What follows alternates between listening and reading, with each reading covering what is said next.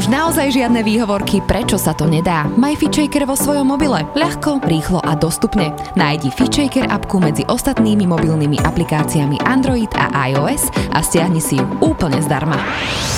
Zdravo a fit s FitShaker podcastom. Tento podcast ti prináša virtuálne fitko FitShaker.sk, kde nájdeš stovky videí s profesionálnymi lektormi a fit inšpiráciu v podobe množstva skvelých receptov, článkov a kníh. Ahojte, krásny deň vám želám. Dnes je tu so mnou Diana Fabianová, dokumentaristka a matchmakerka. Ahoj a ahojte všetci. A okrem toho aj psychológ Aleš Bednážik, nielen psychológ, ale aj hepitarian. A ďakujem, že ste ma okrem toho aj prizvali. My sme veľmi radi, že si tu spolu s nami, že tu máme nejaký mužský element.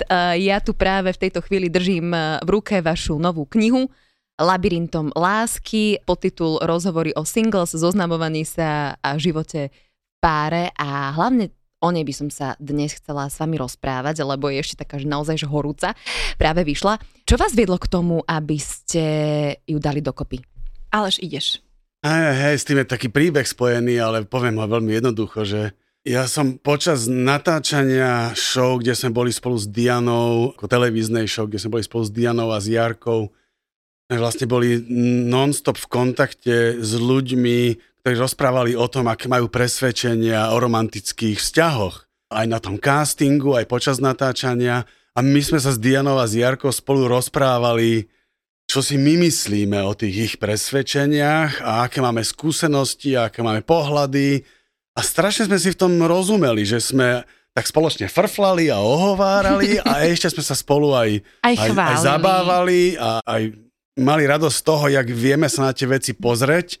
A, a niekde ku koncu toho ma napadlo, že dokoľ však my by sme mohli tieto veci, o ktorých my rozprávame, napísať nejako systematicky. A tak som raz v noci si sadol, napísal som obsah knihy a začal som si k tomu dávať nejaké dáta a štruktúry a nakoniec sme napísali knihu. Mm-hmm. Ktorá je vo forme rozhovoru a to bolo ovplyvnené tým, že som tesne predtým čítal inú knihu vo forme rozhovoru a strašne sa mi to páčilo. Sa mi páčila tá kombinácia, že názory a štúdie a dáta poskytnúť ľuďom vo forme rozhovoru, lebo to ľuďom sa to lepšie číta. Hmm. A ja som pri tej práci s ľuďmi nezadanými a roky, roku som, stále sa mi vynarali najrôznejšie otázky. Nerozumela som, že prečo sú veci ako sú a prečo ľudia majú rôzne očakávania, odkiaľ prichádzajú tie postoje, že je tam veľmi veľa neznámych mňa samú zaujímalo, že čo to je za tým. A ale že vynikajúci typ takého scholar, ako sa to povie po slovensky, učenca, alebo ako to povedať, a ktorý keď mu dáš nejakú otázku, tak on si to naštuduje, zistí zo zahraničia zdroje, zo z domu, proste vie pracovať so zdrojmi a k tomu má svoje názory a svoje vedomosti a poznatky však z dlhoročnej, niekoľkoročnej praxe. Takže on vedel na všetky tie podivuhodné veci odpovedať. Ak nevedel, tak si to naštudoval a zistil. A mi sa strašne páčia knihy, ktoré sú praktické. Že tým ľuďom e, dajú naozaj podložené argumenty, istý pohľad na vec. Jasné, že môže mať ten človek aj nejaký iný na to názor, ale že mu poskytnú základňu, od ktorej sa môže odpichnúť a rozmýšľať nad tým z iného uhla pohľadu, nad ktorým možno nikdy predtým neuvažoval. Že to je taká veľmi užitočná kniha. Áno, inak to je veľmi dobrý point, pretože hneď na začiatku ste sa ma pýtali, alebo ja som si ju teda včera pri kavičke na balkóne čítala, došla som asi po nejakú tú stranu, ale si sa ma pýtali, že teda, čo si o nej myslím, že čo mi dala. Ja hovorím, že trošku takú priná hm, srdenosť som mala na Aleša, ale myslím v dobrom, lebo som do toho išla naozaj, že s takým otvorením, že čo iné mi priniesie táto knižka. Sú tu veci, ktoré mne trošku otvorili oči. Spomenula som vám najmä, že tie romantické mýty, ktoré teda asi my ženy máme najviac o láske, tým sa ešte dnes budeme venovať. Ale ty si mi spomenul, ale že sa naozaj stretávaš eh, s veľkým množstvom ľudí, ktorí to majú rovnako, že, že tú lásku vnímajú ako nejakú takú veľkú romantickú bublinu. Hej, ale to v naše vnímanie a naše presvedčenia nevznikajú sami od seba. Že my sme pod vplyvom kultúry, v ktorej žijeme, sme pod vplyvom výchovy našich rodičov, sme pod vplyvom toho, čo čítame a sledujeme. Že to není tak, že niekto to skrátka má vnútri nejako. To kopec našich presvedčení, ktoré máme, sú implantované z toho, čo, čo sledujeme okolo seba a prijímame nekriticky. Takže preto ja rád rozprávam o veciach ktoré sú potom kontraintuitívne, čiže niekto niečo cíti, ale ja nehovorím, že neverme svojim pocitom, ja hovorím, že častokrát neverme svojim pocitom. Takže že mňa toto baví a ja mám radšej knižky, ktoré challengeujú alebo spochybňujú moje presvedčenia, mm-hmm, ktoré ja mm-hmm. mám, že to ma najviac na tom, na tom baví, že život je zaujímavý vtedy, keď si uvedomíme, že jaj, toto je trošku inak, ako som si myslel. Takže a preto ja som rád, že Diana vyzdvihuje to, na čom nezáleží, je, že ja mám na všeličo názor, ale potom sa sám sa pýtam, že odkiaľ sa bere. A je naozaj oprávnený. A tak si pozriem, čo si myslia, myslí 10 tisíc ľudí a keď chceme vedieť, čo si myslí 10 tisíc alebo 100 tisíc alebo milión ľudí, tak je lepšie pozerať štatistiky. Ako sa rozprávať s jednotlivcami, ktorí majú svoje túžby a svoje predstavy. A napríklad ja si myslím, že my nejsme až takí veľmi rozdielni v pohľadoch na lásku. Lebo láska je úplne základný mechanizmus prilnutia sa dieťaťa k matke, alebo dieťaťa k otcovi, alebo dieťaťa k tým najbližším, s ktorým je. A je to mechanizmus, ktorý je evolúciou vyvinutý na to, aby to dieťa sa držalo tej matky, lebo bez nej neprežili. Takže prežili tie mláďatá, ktoré vlastne cítili tú túžbu byť s tou matkou a prežili tie mláďaťa, ktorým to matka opetovala a cítila tú túžbu. Takže, a tomu sa potom hovorí vzťahová väzba. A z toho potom vyplýva to, ako sa vzťahujeme v partnerských vzťahoch s našim budúcim potenciálnym partnerom. Mm-hmm. Prečo neveriť svojim pocitom? Akože určite by som to formuloval presnejšie, že je lepšie velice pozorne sledovať tie, lebo tie pocity sú telesné, potom naskakujú emócie, to sú také psychologicko-hormonálno neurologické reakcie a potom sa s tým spájajú myšlienky. To je akože, ja to rozdeľujem, ale to je neoddeliteľné. To je akoby jedna vec dohromady. A je dobre si tie veci, čo sa v nás objavuje, napríklad vo forme pocitu, že tu ma niekde niečo stíska v žalúdku, tak si to overovať, že OK, a že od, čo to je, odkiaľ to je, lebo to môže byť, že som hladný, ano. nemusí to byť, že ťa práve milujem, mm-hmm. hej, že to nemusia byť motýliky, mm-hmm. lebo sa ukazuje, že to, čo prežívame, má nejaké základné vysvetlenia, ktoré môžeme mať všetci spoločné a zároveň sú veľmi individuálne, lebo sa vyvíjame v živote cez individuálne príbehy že to je, to je zložitejšia téma, ako by si do nej chcela možno ísť. Áno, ale pláme sa treba a veď povedzte, ale že si myslím, že keď cítim, že niekde sa cítim naozaj zle, že to telo mi hovorí, že, uh, že tu mi je nepríjemne, alebo strach je hrozne dôležitý zaznamenať, že, že mám pocit strachu, alebo mám, alebo keď tie motýlíky cítiš to vzrušenie, tak zase akože to, je to reálne, pre mňa to vzrušenie a, a môže to byť reálne. ale príznak uh, chrípky. Ale takéto motýliky, ty si ich podľa už dlho nezažil, si dlho vo vzťahu a oni hnusoby majú svoju dobu expirácie, ale ver mi, že to vie, že to sú motýliky vzrušenia. No, akože môžeš si preštať tomu štúdie. A, mo, a, mo, a vieš, že ja, jasné, že keď to bude mať po troch dňoch a po piatich dňoch, tie motýliky. A s tými motýlikmi bude spojená obsedantné rozmýšľanie o tom konkrétnom človeku tak to pravdepodobne sú motýliky.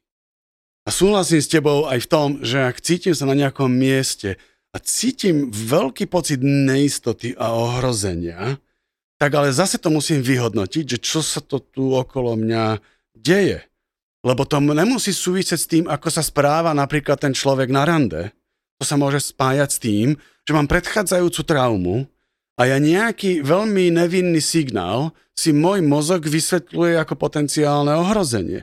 Samozrejme, že ak som na rande a cítim sa zle a cítim niečo ako potenciálne ohrozenie, je lepšie vycúvať, ako riskovať, že mm-hmm. ten mhm. človek mi ublíži. Ale že toto sa dá vyhodnotiť, keď potom pracujem aj s tým racionálne. Hej, že to není o tom, že cítim sa zle, tak utekám preč. Hej, že to urobí myš, keď, keď je sama na poli a bojí sa, že ju chytí jastrab, ale človek by mal kombinovať fyzické pocity s tým, že vyhodnocuje, že a čo sa to deje, že mm-hmm. čím to je, že zamkol on tie dvere, je to preto? Lenže keď niekto na rande, idem k nemu do bytu a on zamkne dvere, tak nemusí mať ani zlé pocity. Mal by som racionálne vyhodnotiť, že to je niečo nebezpečné. Ty, ty si žena, ty to máš trošku tak, tak inak možno navnímané. Čo, čo ty a romantické pocity a versus racio? No tak je to komplikované, či ti poviem, je to strašne zložité a práve nad tým rozmýšľam, lebo ty si do takej roviny, že áno, znie to logicky, ale častokrát v živote sú také otienky, že, že sami sa možno v tých pocitoch nevyznáme a riadíme sa nejak intuitívne po to, čo sa nám zdá a môže to byť zavádzajúce, ale zase môže to byť aj a tý, ja nemám veľmi s tým, užitočné. Ale ja nemám problém s tým, že je to veľmi užitočné. Ja mám napríklad problém s tým, keď sa pocity a emócie dávajú do protikladu k racionalite, lebo to není mhm. protikladné. Mm-hmm. Ne, že racionalita, emocionalita a prípadne fyzické pocity, to sú tri veci, ktoré spolu fungujú, spolu sa navzájom ovplyvňujú a treba so všetkými tromi vecami pracovať. Ak niekto pracuje len s emóciami a s fyzickými pocitmi a racionalitu zaznáva, mm, tak je to živočích akože neludský živočích v princípe. Tak toto už ideme naozaj, že to bereme veľmi, veľmi tak extrémne, ale napríklad ja si myslím, že som sa riadila v mojom ľubostnom živote tými pocitmi úplne, že to bolo o tom, že či pri kom som sa ako cítila, hormóny proste tam fičali mi v hlave, v tele. Ale však aj ja, ja myslím, a... že som si vybral moju ženu platoho, jak koľko zarába. Ty si si vybral, lebo voňala ako, ako to bolo, ako, ako slanina. Ako húrky. ja som bol, ja som sa v živote asi minimálne 4 krát zamiloval na prvý pohľad. Mm-hmm. So všetkými babami som si začal. Jedna z nich je teda moja žena, s ktorou mm-hmm. som aj nakoniec zostal. Že nech budete rozprávať o čomkoľvek, dievčatá, čo si myslíte, že vy, dievčatá, máte, tak to určite mám ja. Mm-hmm. A teda majú to aj ostatní muži. Len v tej kultúre, tou výchovou, veľkej časti, výchovou sú muži ovplyvňovaní, aby inak s tým pracovali a ženy sú ovplyvňované inak, aby s tým pracovali. A ženy potom aj si vyhľadávajú vďaka tomu, že vyhľadávajú si viac tie ženské veci a muži viac tie mužské, ale to je veľmi málo vecí, ktoré ženy majú v rámci tých romanticko-partnerských vzťahov a muži nemajú. Len s tým inak, inak s tým pracujú sú napríklad štatistiky, ktoré ukazujú, že napríklad tú vieru v lásku na prvý pohľad, mm-hmm. to pred 50 rokmi malo relatívne málo žien aj mužov. Vymyslím si teraz číslo, že 50% žien a 30% mužov v roku 1950 verilo v lásku na prvý pohľad. A vplyvom popkultúry dneska skoro rovnaký počet mužov aj žien verí v lásku na prvý pohľad a je to okolo 90%. A to znamená, že popkultúra, ne ľudská prírodzenosť, uh-huh. ale popkultúra ovplyvňuje to, jak si myslíme, že ja mám ísť len s tým do postele, do koho sa zamilujem. Alebo mám byť v monogámnom vzťahu len s tým, do koho som sa zamiloval. Tak tu sa môžeme rovno dostať akoby k tým uh, zmenám vnímania vzťahov v minulosti a dnes, lebo kedysi to bolo skôr o manželstve, uh, výchove detí, a, ale teraz hľadáme svoje spriaznené duše. To píšeš aj v knihe? No a po, ja mám mm. takú akože zážitok zo života, hej, že veľa rokov dozadu som bola v Španielsku, šla som na jeden koncert a tam som uvidela muža odo mňa staršieho. Nebolo to, že by teraz to bol Adonis, do ktorého každý, keď ho uvidí, tak sa v momente zalúbi. Ale keď som ho zbadala, tak som cítila presne ten pocit, že toto je moja spriaznená duša. Teraz to poviem veľmi, tak presne som vedela, že sa začne že rehotať, ale že sa to rehoce. Ale že cítiš nejakú veľmi silnú emóciu. Cítila mm-hmm. som, že som doma. Že zrazu toto je ten človek, a teraz ja sa pýtam, že čo to je, že pri niekom to cítiš. Cítila som no. to tuto, aj sme potom boli 7 rokov spolupartneri, ale boli iní muži, ktorí boli atraktívnejší na prvý mm-hmm. pohľad, alebo a nestalo sa to. A tuto bolo veľmi silné ten pocit, že toto je ono, že tu som doma, že toto mm-hmm. poznám, no. hoci som ho videla prvýkrát, iná kultúra, všetko. Ale bolo to zamilovanie na prvý pohľad. By človek povedal, no, že bolo to no. zamilovanie, bolo to určite no. veľmi silná tak ja ti poviem môj príbeh, ktorý je, je skoro taký istý, jak tvoj. Bol som v Znojme, na strednej škole, na brigáde, Išli sme odtiaľ na diskotéku, tam sme tancovali, takže tak ako v tvojom prípade, že je tam kopec tých aspektov, ktoré prinášajú vzrušenia. Nie, ja som len išla, ani som nevošla na ten koncert. To nebolo, že by som bola na koncerte okay. plná okay. endorfínov. Nie, nie, len som... Dopamín sa spúšťa, aj keď niekam ideme. A, a tešíme to bol klavírny koncert klasickej hudby, Dobre. na ktorý som ani nevošla. Takže v mojom prípade to bolo tak, že prázdniny, brigáda, diskotéka, a dvakrát som šlapol niekomu za mnou, kto tancoval na nohu, som sa otočil počas tancovania, tá dievčina sa otočila, chytili sme sa za ruky. A zrazu sme boli do seba zamilovaní obidvaja obojstranne. Teraz skončilo to, lebo ona bola z Polska, boli sme na brigáde v Znojme. A, ale že toto súvisí presne s tým, čo sme hovorili pred chvíľou, že veľká časť tých situačných emócií a pocitov, ktoré vzniknú, však prečo ľudia častejšie sa zamilovávajú na dovolenkách, na cestách, lebo tamto vzrušenie telesné a ten dopamín prichádza sám od seba, čiže sa potom to ľahšie prepojí do toho, do toho že wow, to je niekto koho akože ani nemusí byť Adonis, to môže byť aj ten, čo skladá labute z úterákov v, v hoteli. A tieto vzrušujúce, aby to nevyzeralo, ja vôbec nemám nič proti romantické láske. Romantická láska je úžasná vec, zamilovanie je úžasná vec, je to hormonálno, neurologicko, telesno, psychologicko, spoločenská reakcia, ktorá slúži na to, aby sme zdrhli z domu a roznožili sa. Ale žiť dlhodobo v páre je úplne niečo iné.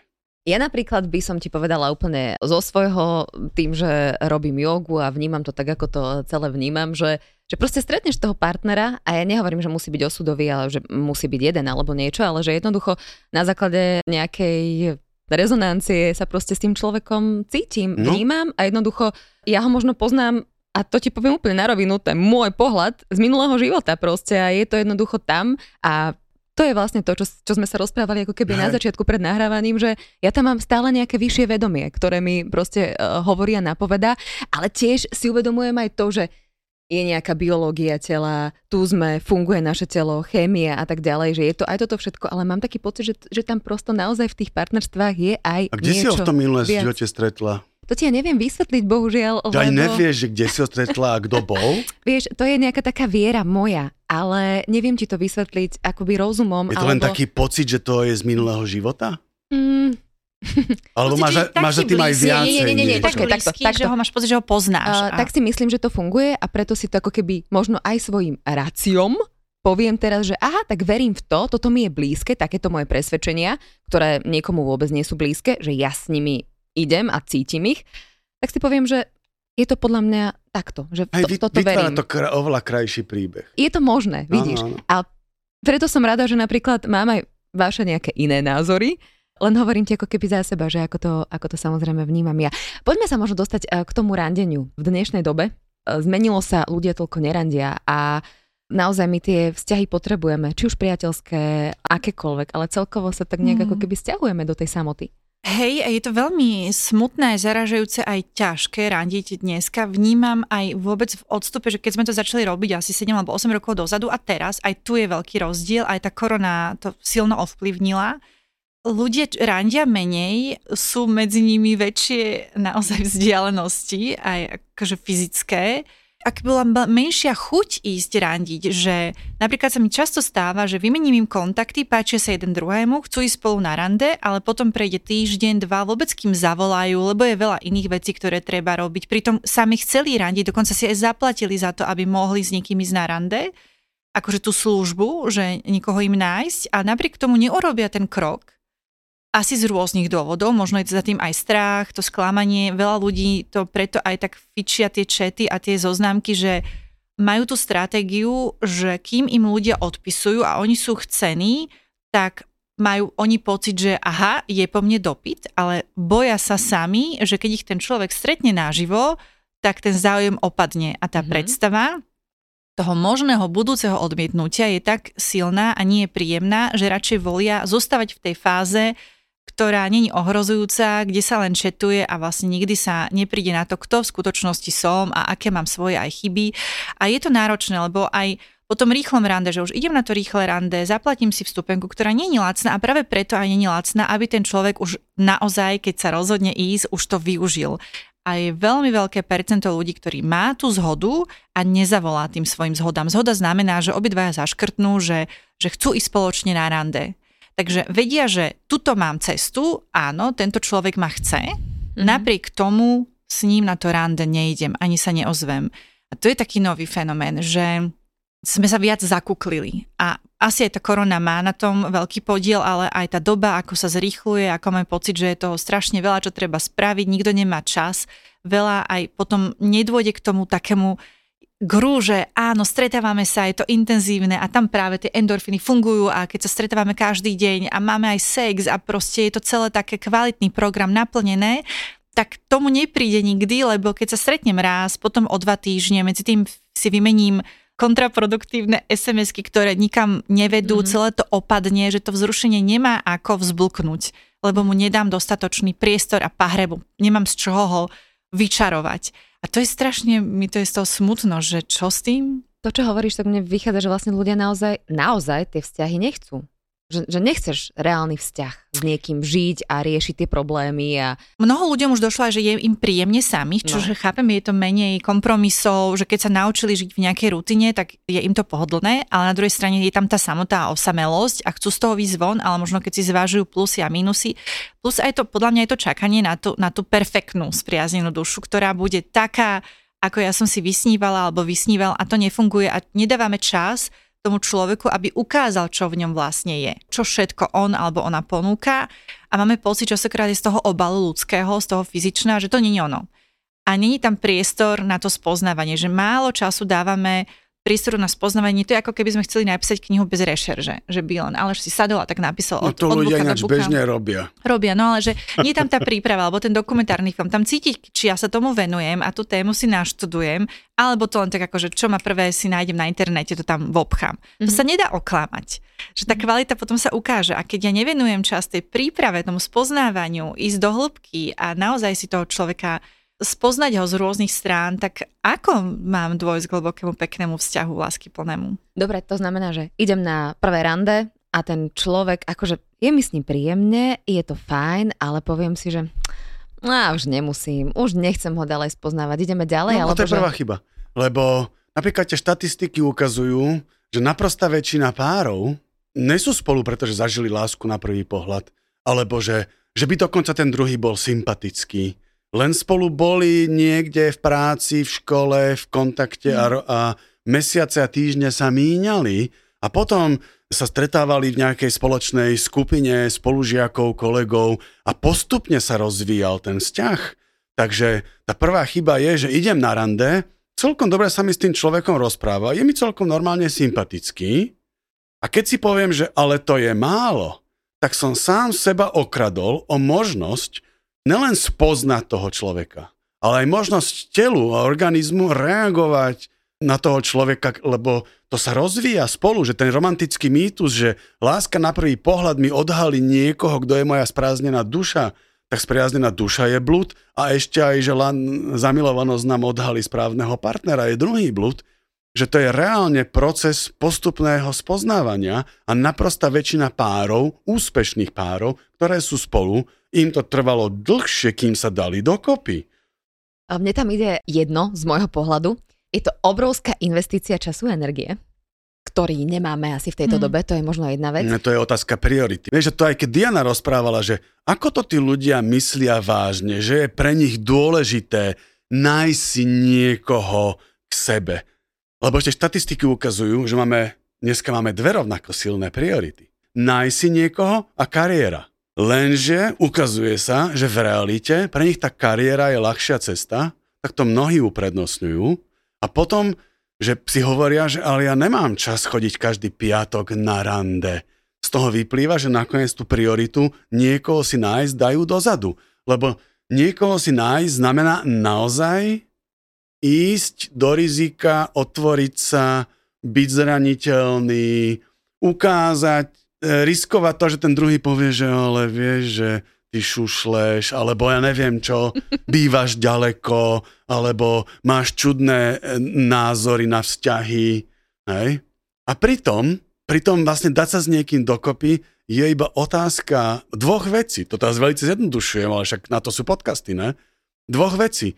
Byť naozaj zvedavý na toho druhého a byť naozaj otvorený riziku že budem zranený, lebo bez tohto sa nedám dokopy s nikým.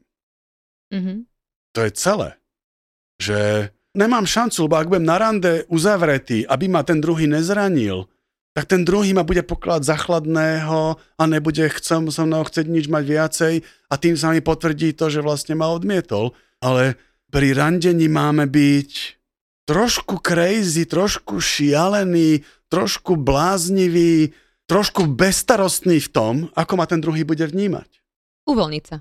No, Len ja mám taký pocit, že dnešná doba je taká, že, že ľudia, a ja hovorím, že konečne, trošku idú viac do seba. Že nie len, že, že hľadajú a, a chcú byť s niekým, hej, kto Mhm. tam bude pre nich, ale prosto aj tá korona urobila to, že poďme jednoducho do seba, trošku sa poďme zamyslieť nad svojim životom, poďme sa možno zamyslieť aj nad tými svojimi traumami, alebo proste prečo chcem to, prečo sa mi, ja neviem, deje vo vzťahoch stále to isté. Chcem žiť tak ako moja mama, chcem žiť tak ako moja babka, aké oni mali vzťahy, že do akých vzťahov chcem vstupovať, že, tam, že zrazu sa mám taký pocit, že vytvoril priestor na to, alebo ja to nazývam možno medzi priestor, že my sme generácia, ktorá chce žiť tie vzťahy inak. A preto ako keby tam je potrebné takéto zastavenie sa a možno na chvíľu aj nerandenie, aby sa tie vzťahy mohli preonačiť, hej? Lebo môže mať, e, ako vy hovoríte, sex, ja hovorím, že, že milovanie, lebo pre mňa je to proste, pre mňa je to milovanie. Ja nepôjdem s niekým, kým to je o sexe.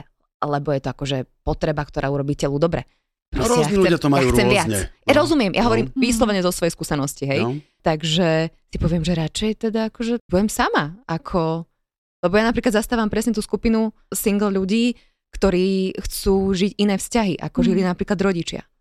To je v poriadku, iba s jednou námietkou Mhm. a to je, že prečo sa pozerať na tie horšie vzťahy, ktoré sme zažili okolo seba. Mhm. Hej, že ak sa pozrieme na tie horšie vzťahy, tak si povieme, ale toto ja nechcem mať a výsledkom je tendencia radšej niko, s nikým nebyť. Mhm. Ale ak sa pozriem na seba, okolo seba, tak by sme mohli nájsť aj vzťahy, ktoré sa nám páčia, ktoré nás môžu inšpirovať a mohli by nás viesť k tomu, že tie vzťahy máme chuť vyhľadávať s tým, že 4 z 5 vecí nevídu. Hej? Ale že ja mám trošku pocit, že aj, aj tá korona už začína mať pocit, tak, lebo to už bolo zle pred koronou. A pre mnohých ľudí tá korona je akoby výhovorka, že to korona akože spravila, to už bolo fakt zle pred koronou. Deti boli v priemere 9 hodín na internete už pred koronou. Aj teda keď so všeobecným, lebo to bolo 4,5 a presnejšie.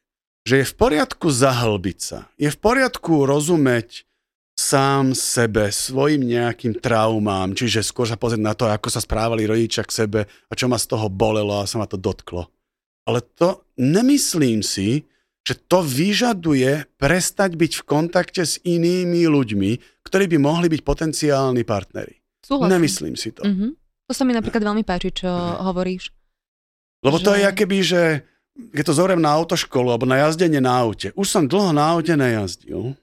Asi by som mal ísť na autoškolu, ale vlastne radšej sa budem zahlbovať a pozerať sa na seba, ako mi to s tým jazdením volá, kedy išlo, miesto toho, aby som šoferoval ďalej. Alebo išiel na autoškolu, čo v tomto prípade je chodiť na terapiu. Teda, Rozumiem, že- akože že vieš mám čo? problémy s partnerskými vzťahmi. Áno, ale myslím si, že viem, čo Adri chce povedať, že ono možno aj tým, že je to tak ťažké mať len tých ľudí, ktorých presne stretávaš každý deň, ako to bolo veľa, kedy že by sme prichádzali možno do väčšieho, väčší diapazón ľudí sa pohyboval okolo nás, teraz žijeme individuálnejšie životy, tak keď máš hľadať na tých zoznámkach ľudí, o ktorých nevieš nič, ani to podlubie ich, ich okolie, ich rodinu, anamnézu, neviem čo všetko, tak sa ti nechce strácať čas s desiatkami ľudí, ktorými vieš, že to možno nikam nepôjde, tak radšej proste sa stiahneš do seba a počkáš, alebo si myslíš, že čakáš, hľadáš na toho človeka, ktorý fakt bude tvoja spriaznená duša, len je veľmi ťažké tú spriaznenú dušu nájsť. A ty si tak veľmi pekne a zjednodušene povedal, že to sú len dve veci, ktoré treba odbúrať, ale to sú sakra ťažké veci. Teda tá jedna, že tá zraniteľnosť, že ľudia, to je pre nich totálny strašiak byť zraniteľný. Lebo Ale keď to si už raz... tréno- to treba trénovať. Ja viem, len keď ťa niekto zraní a ty si citlivý a trpíš, Všetci tak sú citliví tá a všetci predstava trpia. toho znova trpieť a že to znova pôjde nikam a Hej, tak je to, hej. je, ale je to podľa mňa výzva si to uvedomiť a pracovať na tom. Že Ale nemáchať sa v tom No, ale- možno až No. tak dlho, tak ako ty hovoríš, že sa a vykročiť. Mhm. vy- No, po, vykročiť. poďme napríklad na Mhm. návody, že my naozaj odporúčame v tej knižke, tam je celá jedna kapitola o online zoznamovaní sa. A jedna z tých vecí, ktorá sa ukazuje, že ak si začnem niekým písať na internete, do dvoch týždňov by sme ho mali, a už aj v prvý týždeň by sme ho, že ak si s ním rozumiem a je to sympatické, mali by sme toho človeka okamžite vyzvať na stretnutie osobné, Mhm. alebo aspoň mu zavolať, aby sme počuli, jak, jaký má hlas, alebo si s ním urobiť videočet, aby sme sa videli a ideálne je ísť sa stretnúť. A pokiaľ tá druhá strana sa vyhovára, povie, že nemá čas, není ochotná, tak okamžite ísť na niekoho ďalšieho a rýchlo triediť tých, ktorí chcú len robiť to, čo hovorí Diana, že upevňovať si svoje falošné sebavedomie, že je o mňa záujem. A ja ešte poviem moju osobnú skúsenosť, to sa možno mojej žene nebude páčiť, čo poviem, ale že ja si myslím, že žijem relatívne izolovaný život. Že ja bývam na chate, v pezinku, v lese a okrem toho chodím po všelijakých médiách a sem tam na nejaké školenia a workshopy. A ja som o sebe presvedčený, že kebyže chcem, tak každý rok zbalím niekoľko báb. Kebyže chcem, ale ja tie signály nedávam. Ale viem, že tam všade, kde ja chodím, je kopec žien, na ktorých kebyže to začnem skúšať, tak sa mi to podarí. Ja nehovorím, že by som s nimi ostal v dlhodobom partnerskom vzťahu. Čo znamená zbaliť?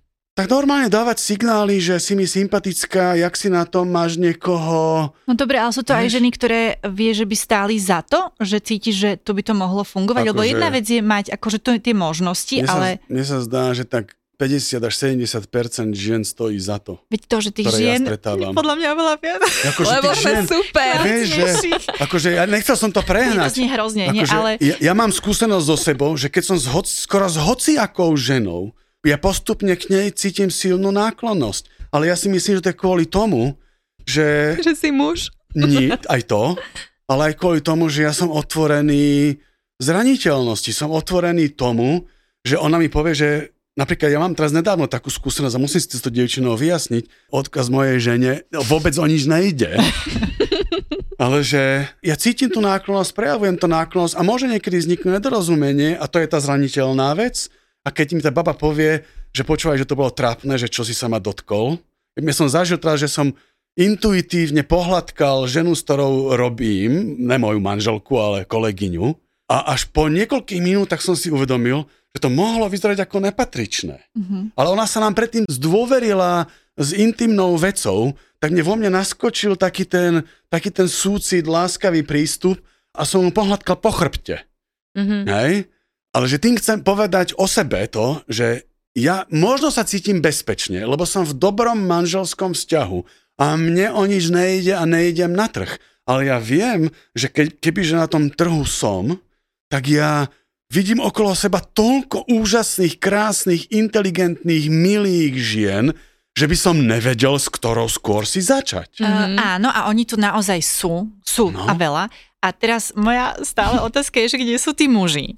A oni sú viac ticho, nedávajú sa tak v šanc, že áno, sme aj my nezadaní, ale aj mi príde a kľudne ma opravte, môžem mm-hmm. sa miliť, že tí muži boli vychovávaní aj tu kultúrne, aj spoločenské, aj z historického kontextu tak, že venovali viac energie na rozvíjanie svojej pracovnej keby, tvorivosti, v tej, tvorivosti v tej pracovnej sfére. Kariéra bola veľmi dôležitá, mali zabezpečovať tú rodinu, áno, ale nerozvíjali tak tú emočnú inteligenciu a rozprávanie o svojich pocitoch. A dneska tie ženy chcú parťáka na konverzáciu, na zdieľanie pocitov tej takej intimnej celej sféry a tam nenachádzajú sebe rovnocenného partnera. A to není o tom, že jedno pohlavie na tom, horš, má horšiu výbavu intelektuálnu alebo emočnú ako druhé, ale že nebola tak chcená, aby bola rozvíjaná a teraz nenachádzaš tú polovičku v tej mužskej sfére, ktorá by ti bola tou spriaznenou dušou, lebo tam boli iné nároky a oni sa ešte nestihli preštelovať a nebáť sa ukázať aj tú zraniteľnosť, aj viesť rozhovory, ktoré sú veľmi osobné a ukazujú aj tie proste čierne čmuhy a mm-hmm. stránky. Vieš čo myslím, Adri, že... Viem úplne. Že kde Ináč sú ja tí... Viem. No a čo teda? sa obracaš na ňu, ako keby na žena ja, mala rozumieť. Ja ti ale poviem, ak môžem, teda keď si sa na mňa už obratila, tak ja ti poviem, že napríklad, a za to som akože mega vďačná, že stretávam mužov, ktorí sú totálne otvorení, ale ja, mám, ja to zase mám tak, že mám pocit, že tí muži ma vyhľadávajú a to už ja musím stopnúť, lebo mne to berie energiu, ja som si povedala, že nebudem vaša terapeutka, ale mi sa to deje celý život, že ľudia mi hovoria svoje príbehy, čo je fajn, ja to aj mám do istej miery e, rada, rada sa rozprávam, rada sa pýtam, rada idem aj hlboko, aj temno, aj vysoko, aj, aj veselo, kadejako, ale tí muži mi normálne rozprávajú až priveľa, priveľa. Ja im nechcem byť terapeutkou. Je dobrá taktika, ako zbaliť babu, ale... Hej? No jasné. Vidíš? No, a to je jasné. taktika, ja to vôbec Však neviem ženy zavnímať. čakajú na takýchto jakoby No čo- emocionálne otvorených mužov. Ináč to je vtipné, lebo najčastejšie muži, keď sú jakoby emocionálne otvorení, to sú nelen vtedy, keď balia, ale aj, vtedy, keď, ale aj vtedy, keď sú v nejakej zraniteľnej fáze. A tie ženy potom sa im častejšie zapína ten materinský put. Pre mňa je to odpudzujúce byť niekoho maminou.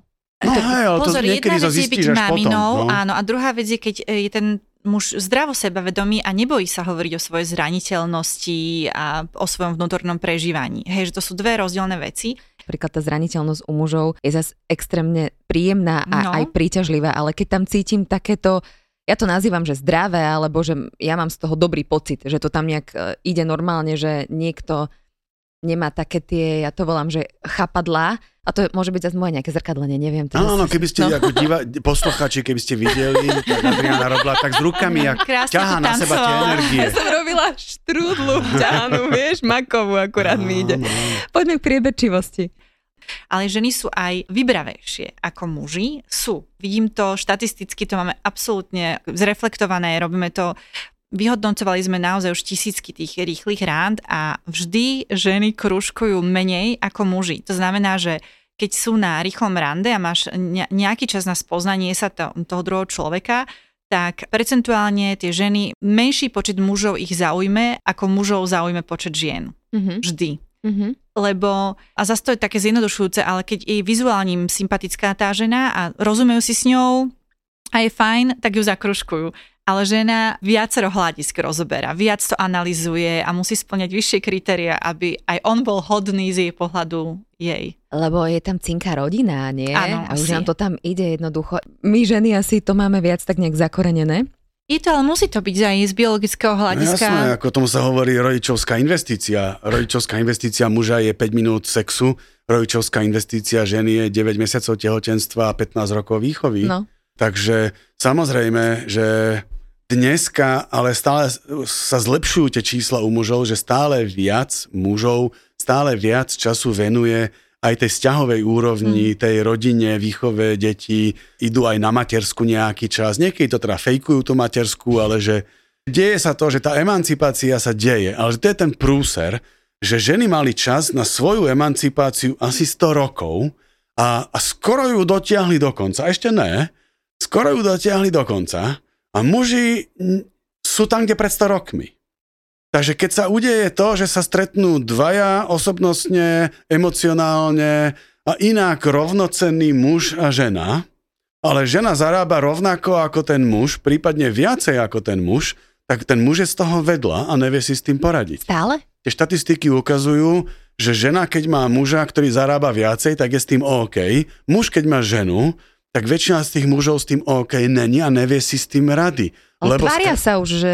Hej, ale stále tá rola, a to je zase hovorím o tej kultúre a o tej výchove, stále tá rola a skoro jediná rola, je keby ozajstná muža, a ešte tí konzervatívci hovoria, že tradičná rodina.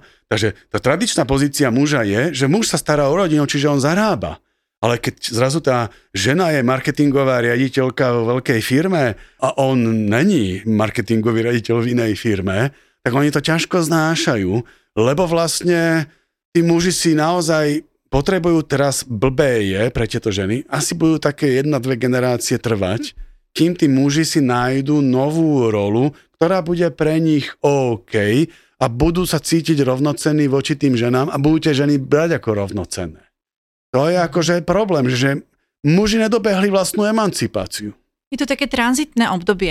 Tiež verím, že to není na dlho, ale bohužiaľ práve my sme teraz tie Mhm. mm-hmm. generácie, ktoré sú v tom tranzitnom období a musíme to nejak dobehnúť a tam prichádzajú veľmi dôležitá úloha aj matiek a ja sa fakt snažím napríklad vychovať svojich synov tak, aby boli osvietení v tomto a vôbec tieto veci neriešili, takže lebo to je aj fakt, že výchovou a čo vidia doma, ako s nimi rozprávame a ako aj s dospelými mužmi môžeme sa rozprávať a im hovoriť, že to je úplne v poriadku, ale nie takto. To, neboj sa, Milaček, to je úplne v poriadku, že ja zarábam viac.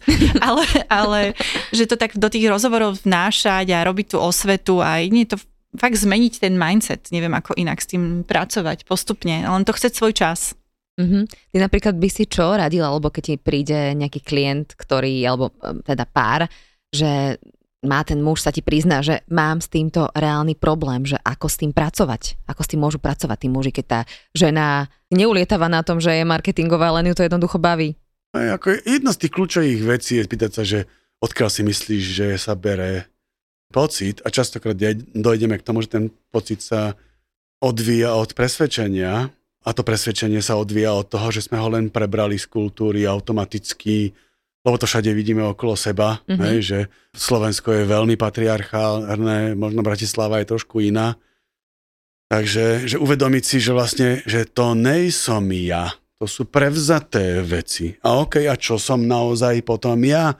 Hej? A zistíme, že k tomu sa nedá nejako dopracovať, lebo to ja je premenlivé a plynulé a, a fluidné. A samozrejme, že môže mať nejaké vnútorné presvedčenia, tak potom tá druhá otázka môže byť, že a si hrdý na to, že tvoja žena vie takto zarobiť? Si hrdý na to, že tvoja partnerka je takto úspešná? Páči sa ti, čo robí? Páči sa ti, ako sa vie postarať o rodinu aj finančne?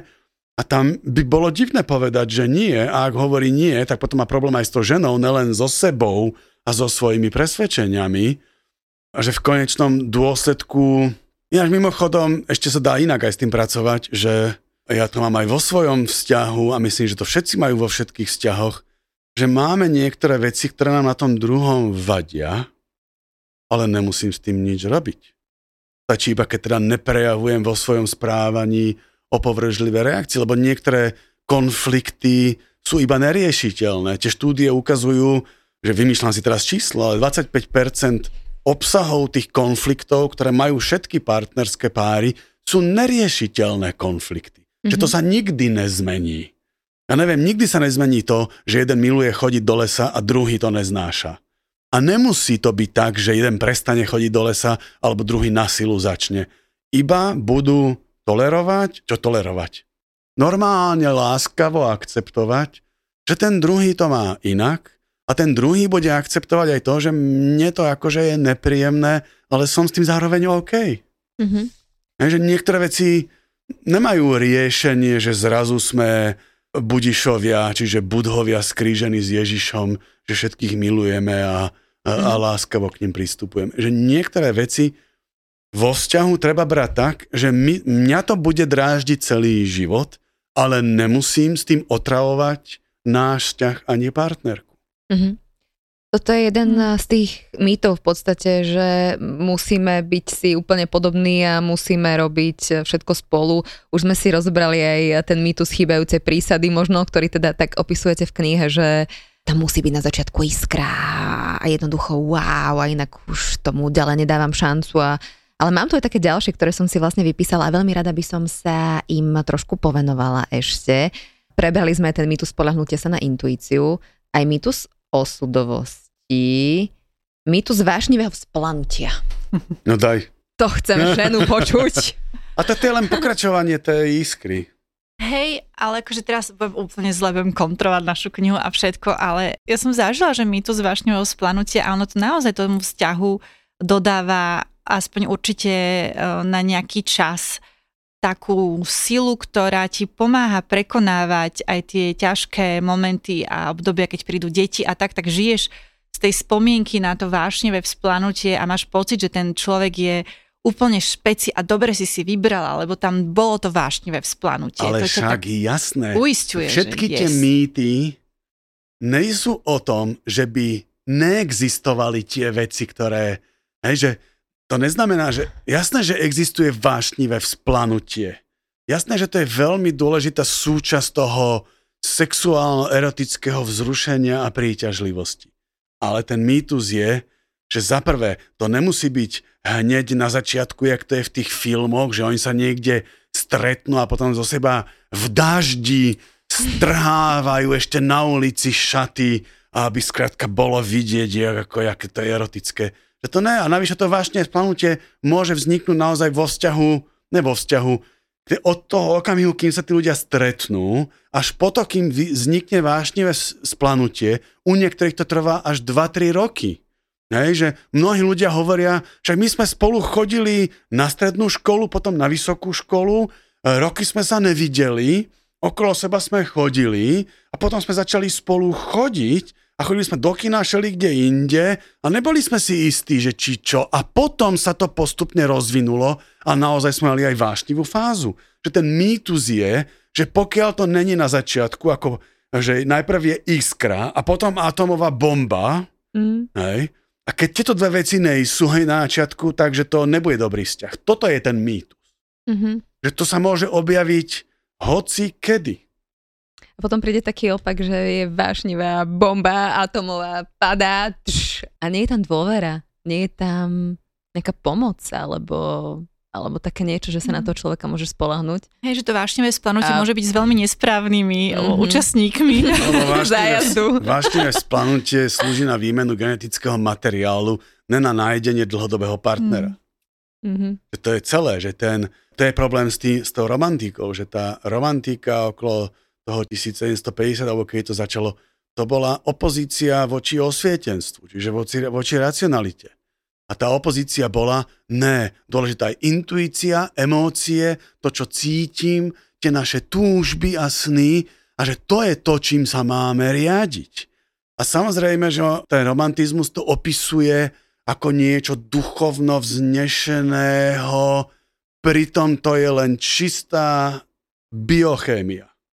Mm-hmm. Hej, že to je ten problém, že mnohí ľudia, vrátane teba, mm-hmm. hej, že si mília tie biochemické procesy s nejakými, hej, že Kama Sutra sa tvári, že to je duchovné prepojenie s Bohom, s božstvom a neviem čo, mm-hmm. ale prd.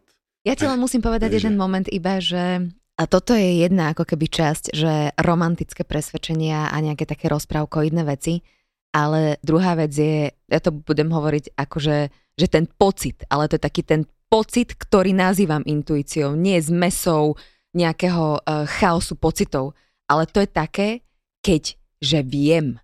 Zažila som ten pocit asi dvakrát v živote a nikdy ma nesklamal. A vtedy viem, že s týmto mužom som mala byť a bola som s ním, ja neviem, 13 rokov, hej. Alebo som vedela, že tuto som s týmto mužom teraz, ale viem, že s ním nebudem. Že to má proste expiráciu. A a viem, že príde ten moment, kedy budem, že a teraz viem. Vieš, Dobre. ale také tie pocity, kedy sa motám vo vzťahoch, áno, to sa tiež deje. Ale vieš... To... Hovoríš, hovoríš no. veľmi zaujímavú a veľmi dôležitú vec a ja ju skúsim posunúť o kus ďalej, mm-hmm. že, že určite je dobré mať také vnútorné, pocitovo, myšlienkovo, emocionálne, akéby prepojenie, že viem, mm-hmm. ale že vo vzťahu nestačí iba teraz vedieť, že s týmto človekom chcem zostať, mm-hmm. pretože to potom vedie k tomu, že menej na tom vzťahu pracujeme. Pretože to, že viem, je iba začiatok. A pokračovanie je, čo preto robím, aby on chcel zostať so mnou. Čo robí ten človek preto, aby ja som chcel v tom zostať. A že to je potom široké spektrum správania, ktoré sa robí vedome, zámerne alebo aj intuitívne pod vplyvom situácie a že že to je neustála práca, aby to viem, že s ňou chcem zostať, pokračovalo. Ľudia sa najčastejšie rozchádzajú po roku, keď majú deti, tak po troch, uh-huh. ale že, že dokonca aj ten pocit, že nejsom si istý, sa dá s ním pracovať, že čo môžem robiť preto, aby ten druhý človek chcel a ja som chcel. A toto je napríklad bol pre mňa asi najsilnejší moment z knihy, lebo takto som to napríklad ja nemala. Že stále som čakala na tento pocit. A vlastne môžeš čakať celý život. Mm. To je potom presne, ako ty zase hovoríš, lebo ty sa na tie vzťahy uh, deep pozeráš tak veľmi, že ty by si každému chcela dopriať, aby bol, aby mal niekoho pri sebe a aby mu bolo dobre však. Hej. Ale to chcem ináč aj, aj ty ja. to chceš, ja Čak preto som písal tú ja knihu. Viem, pozri, ja, si to, ja hey. takto objímam teraz. Hey, hey. že to jedna z, tých, jedna z tých vecí, ktorá sa ukazuje vo výskumoch psychologických, akože čo je to najdôležitejšie preto, aby sme mali pocit, že žijeme dobrý život, je mať dobré vzťahy. A z tých všetkých dobrých vzťahov ten romantický vzťah je top. Alebo partnerský vzťah je top. Hej, romantický vzťah je predohra k partnerskému vzťahu, keď to mm-hmm, tak zoberiem. Mm-hmm. Samozrejme, že dobre v tom partnerskom vzťahu, keď to romantické stále tam je.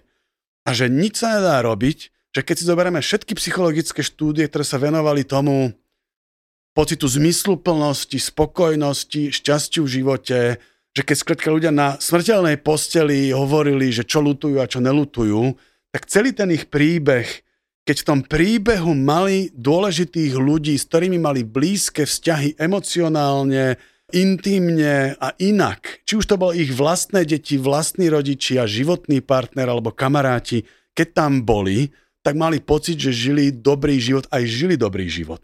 A ten romantický vzťah a potom partnerský vzťah je tá naj, najdôležitejšia vec. Takže ak ja ako hepitarián sa venujem šťastiu, vždy prvá veta je, šťastný budeš vtedy, keď budeš mať dobré vzťahy. Mm-hmm. A jeden z tých dobrých vzťahov je ten, o ktorom rozprávame v tej našej knižke. Ako ísť do vzťahov, ako si udržiavať vzťahy, ako ich rozvíjať a ako ich ukončovať, keď sú zlé, na tej partnerskej úrovni. Mm-hmm. Ďalšia mm-hmm. vec je napríklad uh, konflikt. Také presvedčenie, že keď to už na začiatku škríbe, tak to nebude dobré. Že to je signál, že nemáte spolu byť. Proste zle. Mm. povedz mi prosím ťa k tomuto niečo, alebo aj ty, ty To vôbec povedz. nemusí byť pravda, lebo u nás v našom vzťahu s mojou ženou to podľa mňa bolo zložitejšie prvé roky ako teraz. Aha. Hej. Navyše sa naozaj ukazuje, že v dlhodobe fungujúcich pároch to naozaj je tak, že čím dlhšie ste spolu, tým väčšia pravdepodobnosť, že spolu aj zostanete. Záleží od tých typov konfliktov, hej, že ak je ak od toho obsahu, že tam nejde o to, že či sú konflikty, ide o to, ako ich riešite. Ak, a aké? Či A sú to aké? hodnotové veci, kde sa rozchádzate No. základné životné hodnoty, či zdieľate ten rebríček, alebo... Ak je to také, že chceš mať deti a on nechce mať, no tak No to by som fakt zvažoval. Ale, alebo, alebo ak je to tak, že, že ty chceš, aby ste spolu žili a on nechce, aby ste spolu žili, mm, to môže byť veľká prekážka. Alebo ak je on hlboko veriaci a musí chodiť trikrát do týždňa do kostola a neviem čo všetko a všetko tomu podriaduje a ten druhý si myslí o tom niečo úplne iného, mm, tak to ich môže ro- rozhodiť a je, akože nič sa nedá robiť, že tie, tie hodnotové konflikty sú kľúčové. Potom ešte aj životný štýl je kľúčový. Hej. Lebo naozaj sa ukazuje, že vlastne životný štýl je to, ako žijeme a to, ako žijeme, zásadne ovplyvňuje všetko ostatné. Takže tí dvaja by tomto mali byť nemusia byť zohratí na začiatku. Ale ak majú v tom konflikty, to je akéby tá kľúčová, čo chcem povedať, že konflikty nevadia. Vadí to, ako k tým konfliktom pristupujú. A ak pristupujú k tomu konfliktu tak, že o tomto sa s tebou nebudem baviť, Mm-hmm. toto mám tak a hotovo, Mm-hmm. to je zlý signál. Ale ak, OK, že to ma mrzí, že to nemáš ty tak ako ja, ako môžeme teda fungovať tak, lebo ja chcem s tebou ostať napriek tomu, tak to je úplne iný signál. Áno, ja, dievčatá sa mňa teraz tak pozerajú a toto ja mám strašne rád. Zamýšľame sa, vieš. Ja som strašne rád, že tak rozprávam a dievčatá tak zasnene na mňa pozerajú. Ono v podstate, zasne, nie každá je vo svojom sne. že o tej vyspelosti toho človeka, ktorý do toho vzťahu ide. Že ak ja som zadubenec, tak darmo, že ako veľmi ten človek schopný a ochotný pracovať na sebe a na tom vzťahu. Asi od, všetko sa od toho odvíja, lebo keď tam cesta nevedie, tak môže mať aj spoločné základné hodnoty, ale keď je to nerešpektujúci jedinec, tak s ním sa nedá žiť. Asi je to naozaj o, o vyspelosti vnútornej slobode toho človeka, že si hľadať rovnocenného partnera. tie štatistiky alebo tie štúdie ukazujú, že ten, ten signál, ktorý najviac cíti ten pocit, že s týmto človekom chcem byť, že viem, podľa Mhm. mm-hmm. tvojim slovom, že viem, Ja viem. tak sa ukazuje, že asi 50% všetkého toho správania, ktoré ten druhý prejavuje, je správanie, že berem ťa do úvahy, rešpektujem ťa, myslím na teba, počítam s tebou do budúcnosti a to je od toho, že idem s kamošmi na víkend a poviem ti o tom a spýtam sa, či to je pre teba OK, až po to, že idem do obchodu a z obchodu ti zavolám, že počúvaj som v obchode, nechceš niečo? Mhm. Alebo dokonca, že, že viem, čo máš rada, tak ti to kúpim a ti to prinesiem. Mhm. Hej, a tieto rôzne prejavy oddanosti sa ukazuje, že to je to najviac, čo potrebujeme u toho druhého vidieť a potom si hovoríme, že viem, že s týmto chcem človekom byť ďalej. Samozrejme, tieto prejavy musíme vrácať naspäť aj, aj my. Mhm. A že teraz tá dôležitá vec je, že to naozaj nesedí potom s tými romantickými mýtmi kvôli tomu, že to je vedomá a zámerná činnosť, že na to musíme mysleť. Že musíme mysleť na to, že moja partnerka, môj partner potrebuje denne vidieť rôzne prejavy, že som tu pre ňoho, som tu s ním a, a je súčasťou môjho života. Amen. Mhm. Takže kľúčové slovo je oddanosť. Že keď cíti ten druhý človek, že ten jeho partner, partnerka sú si navzájom oddaní. Mhm. No dobre, ja myslím, že máme a ešte by bolo fajn sa o tom porozprávať podľa mňa viac. Takže máte odo mňa takto oficiálne pozvanie aj na ďalšie nahrávanie, ak teda budete ch- ochotní a budete chcieť prísť. S radosťou, a ono, my sme mali takéto plamené debaty a to je v podstate jeden aj z účelov tej knižky, že aby sa ľudia rozprávali o svojich pocitoch, ako sa cítia vo vzťahu, aký vzťah chcú, že aby to vzbudilo chuť komunikovať veci alebo otvorilo dvierka takým témam, ktoré inak sa neodvážime alebo nevieme, ako ich vôbec začať. Mhm. Takže tá celá kniha je písaná s cieľom pomôcť ľuďom pochopiť seba samých, ako fungujeme, aj to, akého partnera chcem, rozpoznať ho v tom dave na tých, medzi tými tisíckami tvári, ktoré sa nám ukazujú na aplikáciách a rôznych miestach, že vycítiť aj racionálne zvážiť, že kto je ten alebo tá pre mňa súci, s kým chcem prežiť niekoľko rokov alebo aj celý život, ktorý mi tu ostáva na tejto zemi. Takže je to naozaj s najlepším úmyslom spísané vedomosti, štatistiky, ale aj emócie o tom, ako v tomto komplikovanom svete nájsť spriaznenú dušu. Tak tá kniha má 7 kapitol Mhm. a má vlastne také tri časti. Že prvá, taká tá širšia časť je o tom, že prečo to je také komplikované, čo sú tam tie prekážky, vrátanie tých romantických mýtov, že prečo je dnešný moderný čas taký zložitý a to vyzerá tak pesimisticky, ale potom je tam druhá časť, druhá časť, ktorá vysvetľuje, že čo, čo sú tie veci, čo nás ťahajú k sebe Mhm. a tretia časť je naozaj úplne plná praktických rád, odporúčaní, založených aj na radách múdrych párových terapeutov, aj na dátach zo zoznamiek, že čo robiť preto, aby sme zvýšili svoju šancu na zoznamovacom trhu a potom tá posledná, že sme vo vzťahu, je o tom, že keď už sme v nejakom vzťahu, tak čo sú tie veci, čo nerobia, aby sme si to nepokazili a čo sú tie veci, čo robiť, aby sme ten vzťah ďalej rozvíjali. O tomto celom je tá knižka, preto sa ona volá, že labyrintom lásky, je to tak zvláštne vyskloňované, mm-hmm. že není to labyrint lásky, ale labyrintom lásky, lebo chceme sprevádzať tých našich čitateľov a poslucháčov, máme aj audioverziu tej knižky, sprevádzať cez ten labyrint tak, aby sme im ukázali, že existuje kopec východisk, že na konci toho labyrintu je hromada svetla, za ktorým im odporúčame ísť. To bolo pekné, ale... To, Ty si romantik! Ja som taký, ja som napísal 1500 básni a z toho asi 500 sexuálno-romanticky. Oj, oj, oj. Sa páči. No Nech sa páči. Tak na budúce ich prosím ťa zover, dobre? Keď si dáme Im ďalší. Musím sa spýtať mojej žene, lebo to som písal mojej žene. Aspoň jednu nejakú peknú. Dobre, takú ale väčšinou to bolo- Neutrálnu. Väčšinou to bolo štýl takým bukovskom, tak si viete asi predstaviť, ako bolo drsné. No dobre. Veľmi, veľmi rada som vás tu privítala a teším sa, keď prídete opäť. Ďakujeme krásne, Adri. Radi prídeme, ďakujeme pekne. Ahojte aj vy. Počúvali ste Feature podcast. Ja som Adri Špronglová a teším sa na vás na budúce.